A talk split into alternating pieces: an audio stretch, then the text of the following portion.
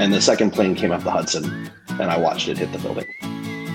And I, I would have testified in court that it didn't go in the building because from my vantage point, I thought it the wing clipped the building and the plane hmm. kept going. My immediate reaction was, "We have a problem with air traffic control. They're sending planes like like." And the guy said, "No, that something's wrong."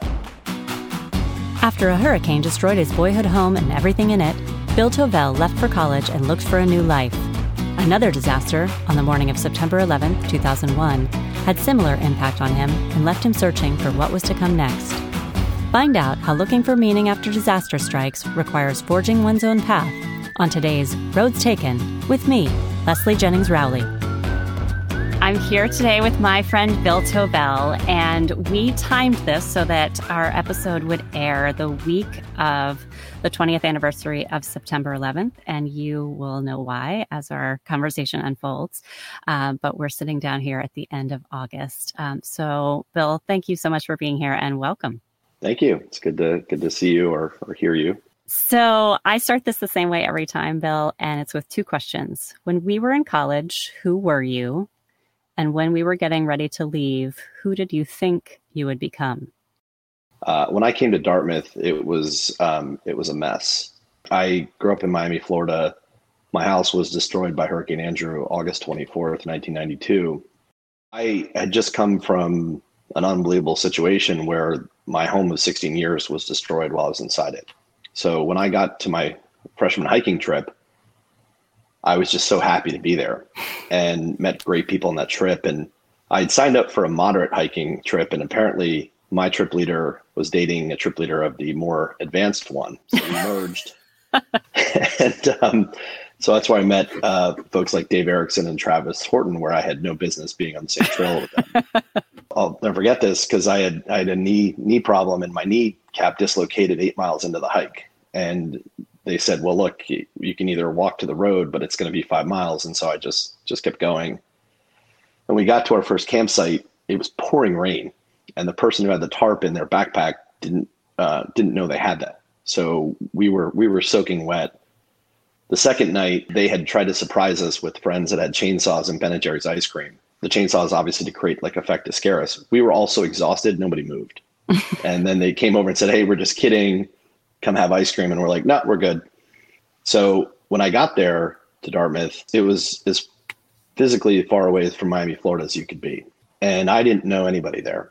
There was one person a year ahead of me from my high school that had gone there, but it was the reason I chose Dartmouth actually was because I had no connections to it and I wanted to do my own thing and always had kind of a chip on my shoulder about doing my own thing. I was pre med slash very undecided. And the only reason I was pre med is because I had an awesome biology teacher in high school. And when I sat in some of those chemistry classes my freshman year, I saw people that want to be doctors since they were two. And I had my whole plan. I did my LSA uh, my sophomore fall. I, I wasted completely my sophomore winter recovering from knee surgery and also uh, plotting out my pre med course. In my sophomore spring, uh, thanks to Jamie Hutter, I started taking economics courses and fell in love with it and was doubling up on classes and, and ended up being an economics major, which I had no intention of doing when I went to Dartmouth. So I, I came in pretty much a hot mess. I remember that my GPA in high school, because they waited for honors and AP courses, was a 5.4. And I wasn't even top five in my high school my freshman fall, I had a 2.7. I literally cut my GPA in half. I, I, just didn't care. Um, I was just so happy to be there. And I remember a lot of my friends were playing rugby freshman year, and I was like, God, that would be great. But with my knee, I can't do it. So I actually went home to Miami and had knee surgery after our freshman year without telling my parents why. And so sophomore spring, I, I tried out for the rugby team and I was terrible, but I was a big dude and they needed big dudes.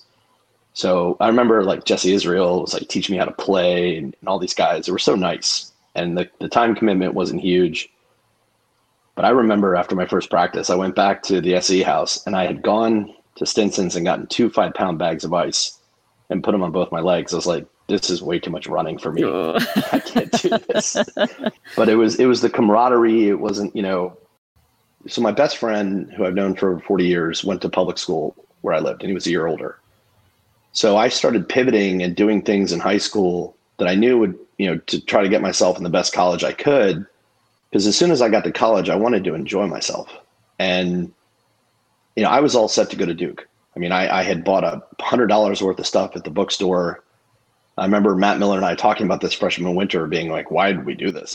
we, were, we, we were both going to go to Duke, and it was just it was a weird gut feel. So I, I, had my visit to Dartmouth after Duke, and the flight was already booked, and I always would stay one extra day than when you were supposed to, because I wanted to see what campus was like, not what they were trying to to pitch. And it was just it was just this cool vibe of people that were that were smart, that were you know willing to live in Hanover, New Hampshire for four years, and it was a gut feel, and it was the best decision I've ever made. Yeah, yeah, I had that gut feel too. And I was a hot mess, probably a hotter mess when I left than when I got there, actually. But talk to me about when we were getting ready to leave. Who had you figured out at that point you were, and what it, what was the next thing going to be for you? Yeah, I had it all planned out, and it didn't go according to plan. My intent was to go to University of Virginia for business school. Um, I had been accepted to UVA before I'd heard from Duke or Dartmouth, and was all set to be a Cavalier. So I thought, you know, I want to go there for business school. It's a great business school. So I just wanted to do something for a couple years and then do that. And, and, and in a way, it was sort of putting off what my career was going to be because I had no idea. And I did the typical, you know, summer internship at a consulting firm and and Adam Medras and I can can debate the, the merits of consulting versus banking on another podcast. But I went through corporate recruiting. You had the same group of people that were getting all the interviews for investment banking and consulting. They were the three sevens, magna cum, whatever. My, my father told me I graduated magna cum surprise. My, my GPA was, was not in the upper echelon of, of Dartmouth. So I, I, went through corporate recruiting having no idea what I would do. And then, as many people know, I ended up at a financial institution that had rejected me for an internship. So I, I wrote the generic cover letter and I, I, I applied to more jobs than you can imagine. And there was one I was really interested in. And I think it was the first year they had been off campus for a while that the Central Intelligence Agency was back on, on campus at Dartmouth. And Career Services, in their infinite wisdom, would post who got the interview slots. And they had, you know, you'd see General Electric, Chemical Bank, Goldman, McKinsey, Central Intelligence Agency. And there were 12 names of, of our classmates who were selected. Well, I hadn't applied because I was still thinking about it. And I was going to do economic research in Langley, nothing heroic. And, and it was just something I always wanted to do. So I knocked on the guy's door at lunch. And I'll never forget, he had a gold Rolex, a really funny guy. I introduced myself and said, I'm Bill Tavell. I'm, I'm interested in working for the CIA, uh, but I didn't apply. And he said, Well, come on in because the 12 people that I've selected, I cannot hire. And back then, it was a nine month interview process. So the plan was to work for a company. The internship I had done that summer before in Connecticut had given me an offer. And that's that was what I was going to do. And it was I had to be careful because I couldn't tell family and friends just yet and and then I got uh, I went through the corporate recruiting process and, and got an offer at a financial institution that ended up where I decided to go. But I came in to New York City clueless. I mean, I fortunately had two good roommates who were college friends, um, and that was that was helpful in sort of the the move to New York. And I look back on my three years in New York out of college; they were amazing because we all worked at different companies, we all had immediate networks, I was not in investment banking. I was in a different division of, of my company. And then I moved to investment banking a year later because when my roommates got bonuses and I didn't, I was like, hmm. they knew something. They knew something I don't. And it was it was Andrew Webb and, and Jamie Hutter. And and so, you know, I, I sort of meandered through this. You know, in the back of my mind was always thinking, what do I want to do next? And the plan was business school. And I remember in 98, I was ready to resign and go work for Bacardi Rum. I was going to do a year of marketing at Bacardi where my father had worked. And I called my dad and he said, Bill, not only am I not supportive of this move, I'm going to call Bacardi and tell them not to hire you. How could you possibly leave a company that invested so much in, in you? And I said, Well, dad, just I'm doing a year of marketing, so I go to business school. Said, I don't care. Well, I found out years later my father was actually pushed out of Bacardi and he was not happy with them. So I did another year of banking and literally out of nowhere, a colleague approached me. She said, Listen, I don't want to lose you off of our team, but my friend was just hired by a family to set up a company in Bermuda and he needs someone to go with him. I said, okay. And uh, so I moved to Bermuda like every normal person. It was my startup opportunity. I was setting up a family office and it was, it was hysterical because I had this big goodbye party in New York and I saw my friends more when I lived in Bermuda than when I lived in New York. because I would come back and book trips on Fridays and Mondays and spend the weekend and just literally drive my friends crazy because I was not working investment banking hours. I was working my own hours. And it was so random because the family I was working for was out of Australia.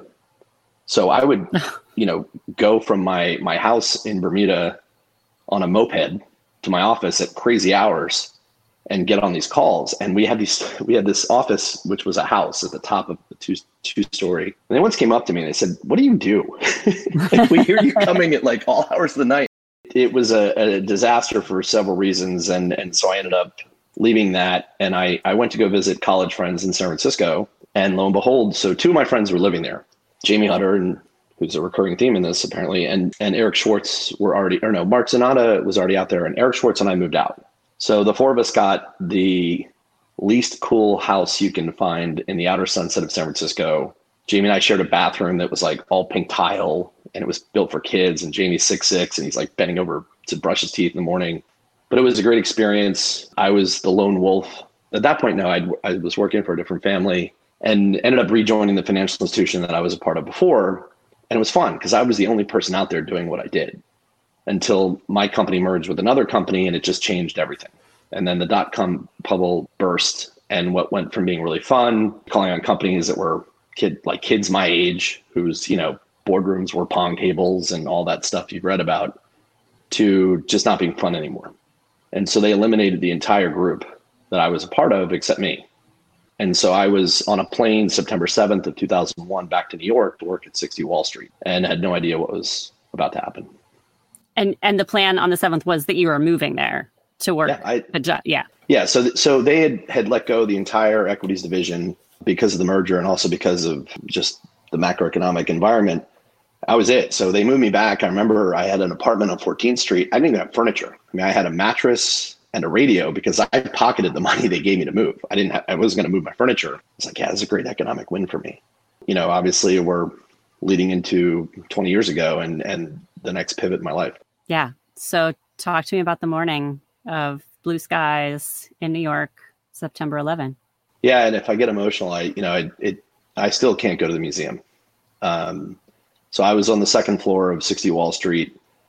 My manager was we had a fintech lab at the top of 60 Wall, which is 50 stories, which absent the towers was pretty tall. So she was called to go up and, and look at a company that was an IPOable company. And she's like, no, I don't want to do this. They called her back and said, well, you should come up here anyway. The World Trade Center's on fire. And she hung up the phone and we're, we're sitting right next to each other, like a trading floor style. And she said, Bill, Michael, let's go. I think they're lying, but let's just go. So we took the elevator up to the to the 50th floor and we saw the tower burning. And my memory at the time was that it was initially reported as a small aircraft. And we're sitting here watching this and September 12th, I was supposed to be on a plane to, for my grandmother's funeral. So I, I, called my parents who were driving down to Florida and I said, look, I, I don't know what's what this is all about. And the second plane came up the Hudson and I watched it hit the building. And I, I would have testified in court that it didn't hit, that it didn't go in the building because from my vantage point, it looked like the plane wing. Because if you if you watch it, the the plane turns, and so it, I thought it the wing clipped the building and the plane mm. kept going. Mm. And I remember there was a different person saying next to me. I, I, I, my immediate reaction was, "We have a problem with air traffic control. They're sending planes like like." And the guy said, "No, it's a as you said, blue skies. That something's wrong."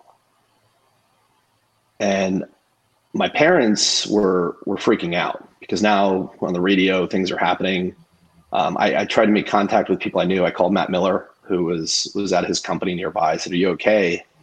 And I remember the panic in his voice, like, I'm okay, but I got to go. And a lot of our fellow colleagues had near misses. Um, and I, one of my clients that we were working on was a, a, a spinoff of Cantor Fitzgerald called eSpeed, and they were they were all killed. So we we went down. We were the intercoms are coming off and and and saying stay in the building, stay in the building. So we we ran down 50 flights of stairs or down to the second floor I remember passing a Duane Reade bag on the 20 some odd floor and people were worried it was a bomb because at this point, people just were panicking about everything. And I give credit to the leadership of my group because he he didn't panic, and all the all the the guys on the floor took off our undershirts, and we made masks for everybody because we we knew we were going to have to get out. And at some point, the first tower fell, and because the the streets are so narrow in downtown New York, you couldn't see outside the windows. It was just just dark. And at this point, someone in the lobby who was trying to leave the building because he was scared fell down the floor, had a heart attack, and died. And I think you know we were about to leave, and the second tower fell. And at that point, I think they realized that people were going to leave. And so we we walked out of the front of 60 Wall, made a left, and just walked up, you know, I think the FDR, and uh, it was surreal. I mean, everyone's seen the pictures, and you know, people who were in low income housing were offering water. I mean, cell phones weren't working, and I walked back to my apartment on 14th between Fifth and University, and my my girlfriend at the time met me there. We were supposed to move in together, and she was in tears. She was in Midtown. She she had raced down to the apartment, and and I had could not communicate with her. And um, I remember I turned on the radio. I had radio and a mattress, and a doctor from St. Vincent's came on and said, "We think there's anthrax in the plane, and if anybody was down there, they need to go to the hospital." And I just looked at her and I said, uh, "I'm just going to take a shower." And we we went back to her apartment on 42nd and 11th Avenue, and I went to the top of her building, and it was it was amazing the orderly progression of people on the West Side Highway that were getting on ferries to go home to New Jersey and years later, I, I saw this YouTube video that Tom Hanks had uh, narrated about the boat lift that happened in Lower Manhattan. It's it's unbelievable, and it was really led by captains of commercial fishing boats or whoever was there to get people off. And and I remember Matt Miller telling me he almost jumped into the water because the debris had fallen on his building. And uh, so so my girlfriend, her friends, they went and donated blood. She she wasn't from this country, and and I just sat there in her apartment and I just lost it because it all kind of just set in. And we went out that night to a bar. And I forget, they, we stayed probably the bar till seven in the morning. And, and there were only candles lit, lit in the bar, and everyone was just trying to process what had just happened. And it was, you know, I was getting, I, I still have emails from friends. Are you okay? Are you alive? Um, it was, uh, it was awful and I had sold my car in San Francisco to a woman from like Walnut Creek. And I remember walking down Fifth Avenue. This is days later, and there was actually this random picture of me and my girlfriend that was in the New York Post of me hugging her. I've got an American flag and the hat of the company I worked for, and and this woman called me to see if I was okay. And, it, and it, that's when it set in. This wasn't just a New York thing. So I, I went through all the stages of of grief, and then I was pissed I was really pissed off. So I, I, went back to work and I was really proud too of the way people came together. I mean, I remember, you know, Lehman had, had owned the Sheraton Hotel. They took the hotel down. The bar was their trading floor. The rooms were used. Banks were working together to get the Wall Street back up and, and running. And I worked on a deal in December of 2001 for a company just got acquired called FLIR Systems. And it was a small company that provides scanning for rescue helicopters as well as perimeter security around nuclear power plants. And, and obviously their stock was was moving up and there there was a great demand for their for their product. And I remember being so proud to work on that deal. And it was one of the smallest deals I ever worked on. And I remember telling my cousin how much we raised, and he said, "Bill, you have no." It was you know millions of dollars, right? But he's like, "You're so arrogant. That's a lot of money." I was like, "I know, but the cool part was every investor we talked to from Boston to LA, they're all going to buy the stock regardless. And it was the same way the reason the stock market came back is that everybody pulled together and said, you know, this country's going to be fine. So I kind of meandered through that year. And then in 2002, I was up for promotion. I broke up with said girlfriend, and it was just another kind of dark moment for me. And so I ended up not trying to stay or not trying to look for a job, and I disappeared for a year. I traveled the world. And I started in Thailand with a, a friend of a friend, basically. And then I was on my own. And I remember calling people and checking in from all different countries, but you know, it was hard because I was on my own. And it was probably the best growth experience of my life. I had blonde hair, which is hard to imagine. I learned how to scuba dive. Uh, I learned how to surf poorly. I was supposed to go visit a friend in China, but SARS had broken out, right? And so I, I and then this is can't make this up. Vietnam and Cambodia closed their borders with each other because Cambodia was mad about some soap opera person who said something derogatory. I mean, it was ridiculous. So I remember being so geographically stupid that I was going to fly to Perth and drive to Sydney. And I was sitting there, and, and, and this guy was like, You realize that's across the entire country of Australia and you'll die. I was like, All right, I'll just fly. I'll fly to Sydney. And so I'm, I'm sitting here in internet cafes booking flights, right? With, you know, long blonde hair, goatee. And I just made a whole bunch of friends in Australia. Then I went to New Zealand, uh, loved it there. Uh, went back to Australia and flew back on eight different flights to get home, not home, to get to Cabo San Lucas for a bachelor party. And then I was going to go see my parents and then go to Latin America for the next three months. And then I, I did my taxes and realized, uh oh, I owed money. So I was like, all right, back to the workforce. So I, I rejoined the financial institution that I worked at before. The running joke is with my friends that how many jobs are you going to have at the same company? And I moved back into a studio apartment in 2003. I was making less money than I did from before and um, just kind of figuring myself out. I, I had interviewed for jobs. I guess I skipped a part. I went to Europe for a while. Before I went to Dartmouth, I had been in six countries in my life. And they were not, nothing fancy. My father had taken me to, to London and France. I've been in 50 countries and 42 of those or whatever the number was was was after after Dartmouth. I mean, I did my LSA in Spain, which was great, but um so here we are, traumatic life event, a year of kind of self-discovery. You have to have a bit of that when you're alone around the world. But yeah, you need to be practical and get the job and get the money and do all that. There's there's another turning point though for you in connections that you've made that really are grounded in that day. So talk to us about what that is.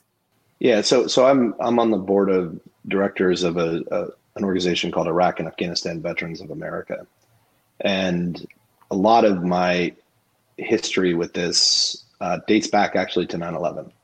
So I, I worked with a colleague named Paul Rieckhoff, who was an Amherst 98 military family. He worked in in the same company I did, hated it, and he was always just going to do it for two years. And he was in the the reserves, and then he was going to go to officer training. Well, that all accelerated on 9/11. He was in his East Village apartment when it happened, and he just grabbed his gear and provided perimeter security down down downtown. Then he was deployed, came back, and his his story is unbelievable. And he's he's a good friend, a very good friend. And so I he came back in 2004 and started an organization called Operation Truth. And I remember going to this dive bar in East Village, and I put twenty dollars in a jar, and we talked about it. And what he was doing, he came back pissed because we didn't have the right military equipment. Like Humvees weren't properly set for IEDs, um, a whole bunch of mess. And I found out many years after 9/11 that when I saw the second plane hit, my cousin, who was in the Navy as a pilot, was deployed over Seattle, and was there to provide security. So anything in the sky was coming down. And my cousin, who has since retired as a commander in the Navy, had deployments in Afghanistan and Iraq. And, you know, as we're recording this right now, it's just absolutely tragic on what's happening right now. And I've, I've spent a lot of time on the phone with him and, and other friends who, who were over there in different capacities. And he, we just, we kind of bonded over this. So he would come to New York. We'd go to these galas at IAVA. There were fellow Dartmouth folks who I'd, I'd try to, you know, do the whole, hey, come to my charity thing and who've been incredibly supportive um, but I've been kind of part of this organization for 17 years. And my father passed away last year. And um, I felt it was the time to join the board. Paul had asked me to join the board years ago, and I said no, because I was trying to get my work life balance in place. I've got two amazing boys who are now eight and 10, and the timing wasn't right. I was, you know, I was all over the world for work, even when I came back. And so, and I also knew if I joined the board, I was going to put everything into it. And I didn't want to make that commitment without being able to follow through.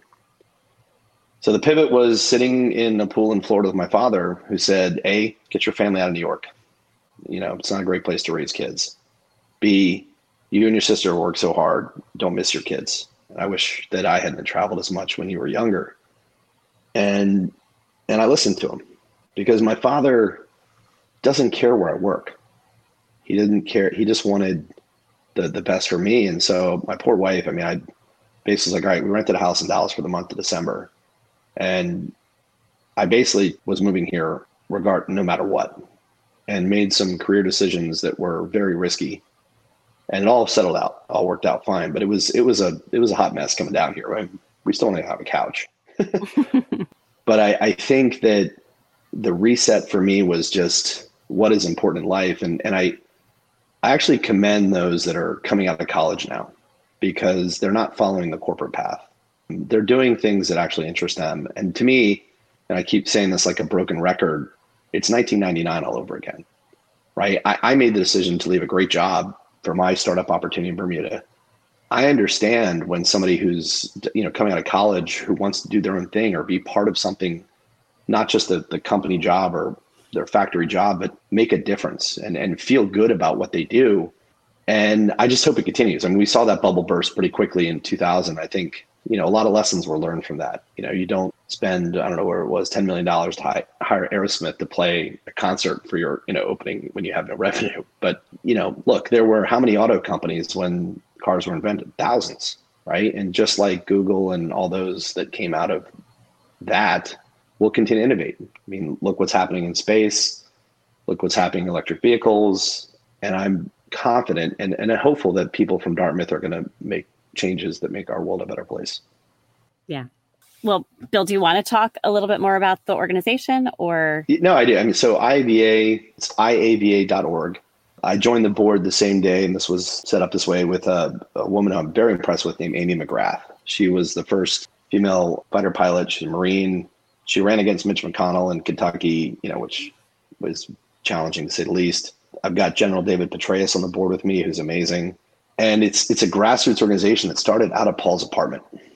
And Craig Newmark from from Craigslist fame just literally dropped a mic a couple years ago at a gala by announcing a $5 million donation to an organization that had a $3 million a year budget.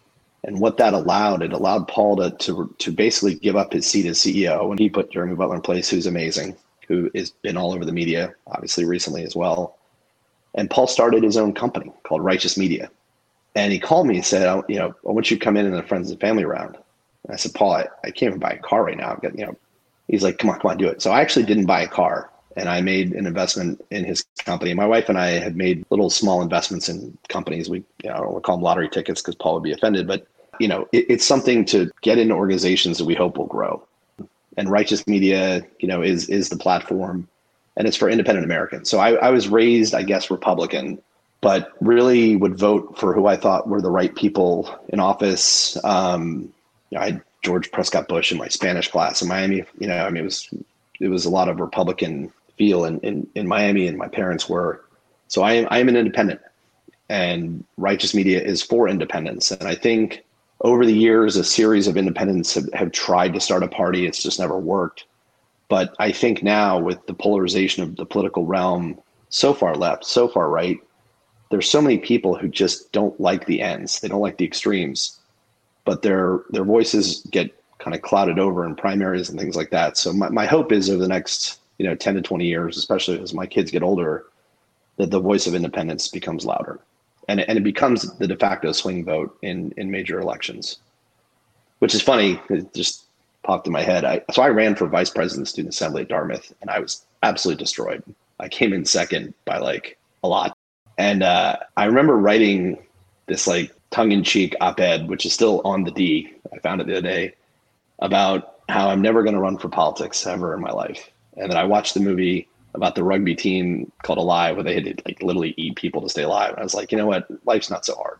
I'll get over this. you know, your kind of de facto token win is that I was put on the committee on standards. And that was comical too, because on more than one occasion, I had to recuse myself because I knew the people coming of the committee stairs. so, look, I mean, I, I, I love Dartmouth. Uh, my wedding in Charleston had a lot of Dartmouth people. You know, it's, it's, I, I still have a group of friends from Dartmouth that we get together every year and just kind of relive our glory days of Dartmouth. And it's, you know, I've got the Dartmouth flag outside. I'm not going to be one of those dads where like my boys have to go to Dartmouth. I want them to find their own path. But uh, I'm forever grateful for that experience in Hanover and taking that risk to move there. And I think it helped give me the confidence to do some of the things that I've done since. Yeah, well, those things are wide reaching, and we probably won't even know the half of it. Some of those will probably go to the grave, but it's lovely to have you really take us back to a place that affected us all in different ways. But I think you're you're living out the fire that that stirred in you in a new way, and I I wish you the best in that new chapter. I, I wish you could do this for everybody, Dartmouth. I literally would listen to probably almost all of them, except maybe three people I didn't like, but I'm kidding. That was Bill Tovell, who's been working in global corporate and investment banking with a variety of clients across a diverse set of industries with the same financial services firm, off and on, for the last quarter century. For the last 20 years, he's been involved with the organization Iraq and Afghanistan Veterans of America, IAVA. As a civilian board member, he champions the efforts of post 9 11 veterans, specifically around mental health and PTSD. Find out more about this organization at iava.org and find out more about other fascinating people and their moments of change and evolution at roadstakenshow.com or wherever you find your podcasts. Every week, another guest will join me, Leslie Jennings Rowley, for another episode of Roads Taken.